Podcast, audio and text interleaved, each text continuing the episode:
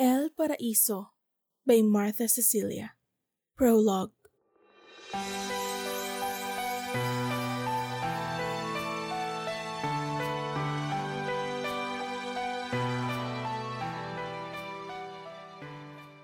She smiled at the note in her hands. Pagkway, binalingan niya ang tatlong stem ng dilaw na rosa sa ibabaw ng tokador. Dinampot niya ang isang tangkay at dinala sa ilong at sinamyo.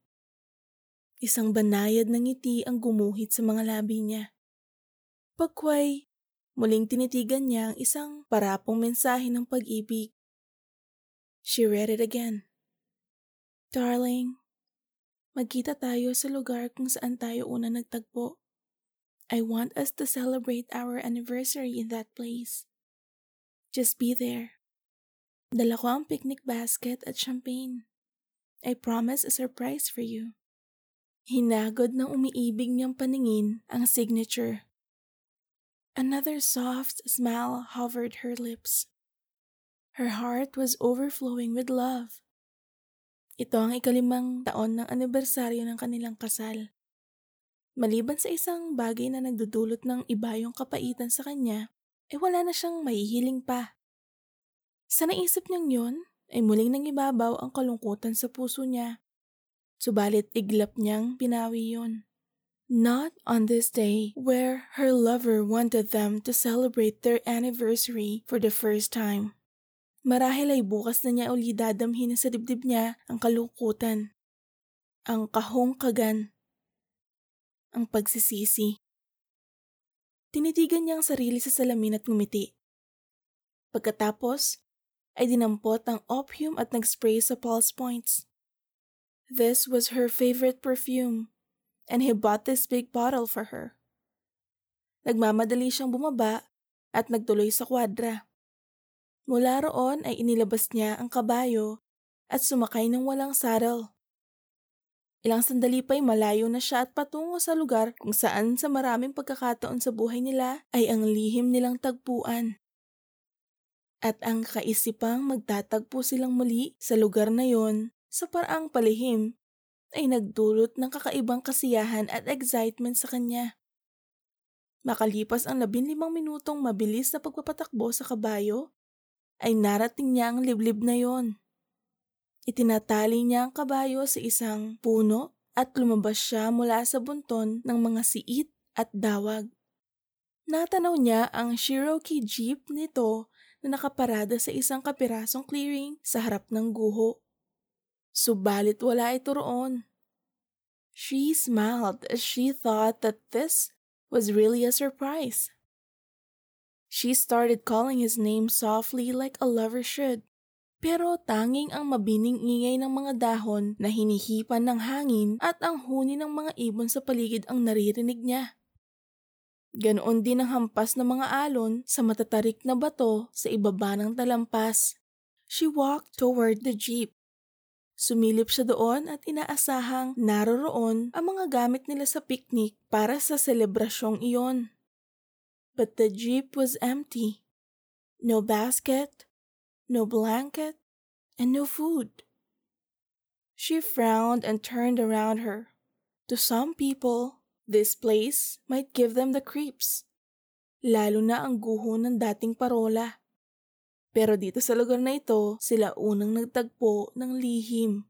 Kung saan walang maghihinala kahit na sino dahil walang nangangahas na magtungo sa lugar na ito. She turned to the lighthouse ruins which according to her father had been built by the Spaniards It hadn't been used anymore for a hundred of years. Gumuho ang parola ng tamaan ng kidlat ayon sa mga matatanda. Isa pa'y, may bagong lighthouse nang nakatayo sa kabilang bahagi ng lupain. They'd been inside the ruin once but they didn't linger. He had advised it wasn't safe. Sa kabila ng parola ay ang malalim na talampas patungo sa mabatong karagatan. Walang mauhulog doon at mabubuhay. Pumasok siya sa loob ng guho. Masuyo at malambing na tinatawag ang kasuyo. Madilim yon, subalit may liwanag na tumatagos mula sa mga siwang ng sirang pader. She frowned when she heard a croaked whisper of her name. You're playing games, sweetheart. Nakangiting wika niya at lumakad patungo sa kinaringgan niya ng tinig. Nalimutan niyang kahit noong una silang nagtungo roon ay hindi sila nakarating sa kalagitnaan ng loob ng parola. Madilim, marumi, at puno yun ng mga debris na maaaring gumuho. Huminto siya ng mapunang hindi na niya maaninag ang buong paligid. Ang mga siwang na nagdudulot ng bahagyang liwanag mula sa umahapong araw sa labas ay hindi na matanaw sa bahaging yon. Muli ay narinig niya ang pangalan niyang tinatawag ng tila pagak na tinig. If you intend to scare me, my love, then think again. Natataw ang sabi niya sa dilim at narinig niya ang alingaw-ngaw ng tinig niya sa buong kaguhuan. Hindi ako natatakot sa mga patay na pirata, my love. Mas natatakot ako sa buhay. Isang kamay ang naramdaman niya sa likod niya at malakas siyang napasinghap. Hindi sa takot sa kung anumang multo na siyang usap-usapan sa buong bayang iyon na namumugad sa guho, kundi sa pagkagulat. Tama ka. Mas matakot ka sa buhay. Wika ng pamilya na tinig mula sa likuran niya. At bago pa may tinig na makalabas sa bibig niya, ay naramdaman niya ang malakas nitong pagtulak sa kanya. Patili siyang bumagsak. Ang mga kamay niya ay nagsisikap na makahawak man lang sa kahit na ano bago siya bumagsak sa maruming baldosa. Subalit wala ang inaasahang baldosang kababag sa kanya. Patuloy ang pagbulusok niya sa ere at sa walang hanggang kadiliman. Ang sigaw niya ay ni hindi nakaalpas mula sa guhong yon. She screamed. Bumalikwas siya ng bangon kasabay ng paghahabol ng hininga. May ilang sandaling sinikap na ikalma ang sarili bago niya nilinga ang buong paligid. Sinisikap niyang isipin kung nasaan siya. Then, she realized She was in a hotel room. They were in Vancouver. Sila ng mga magulang niya. They were in a room next to hers. Iyon ang kauna-unahang pagkakataong lumabas sila ng Asia.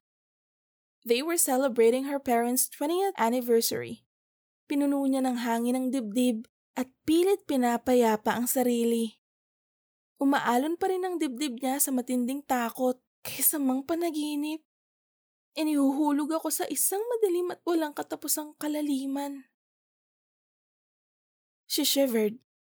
Inabot niya ang kumot at tinakpan ng sarili.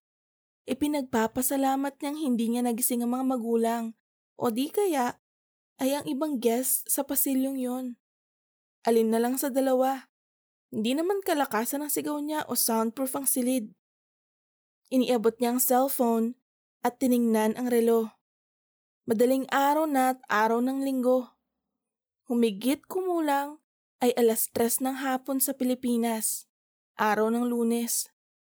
Ipinikit niya ang mga mata at pilit binabalik sa isip ang pangalawang isinigaw niya habang nauhulog siya sa walang katapusang kalaliman. Pero wala siyang maalala. Muli siyang humiga. Indescribable sadness enveloped her a kind that she felt like crying. She blinked. That was silly. Isa lang yung masamang panaginip. Just a bad dream. Just as she had those dreams when she was a little girl.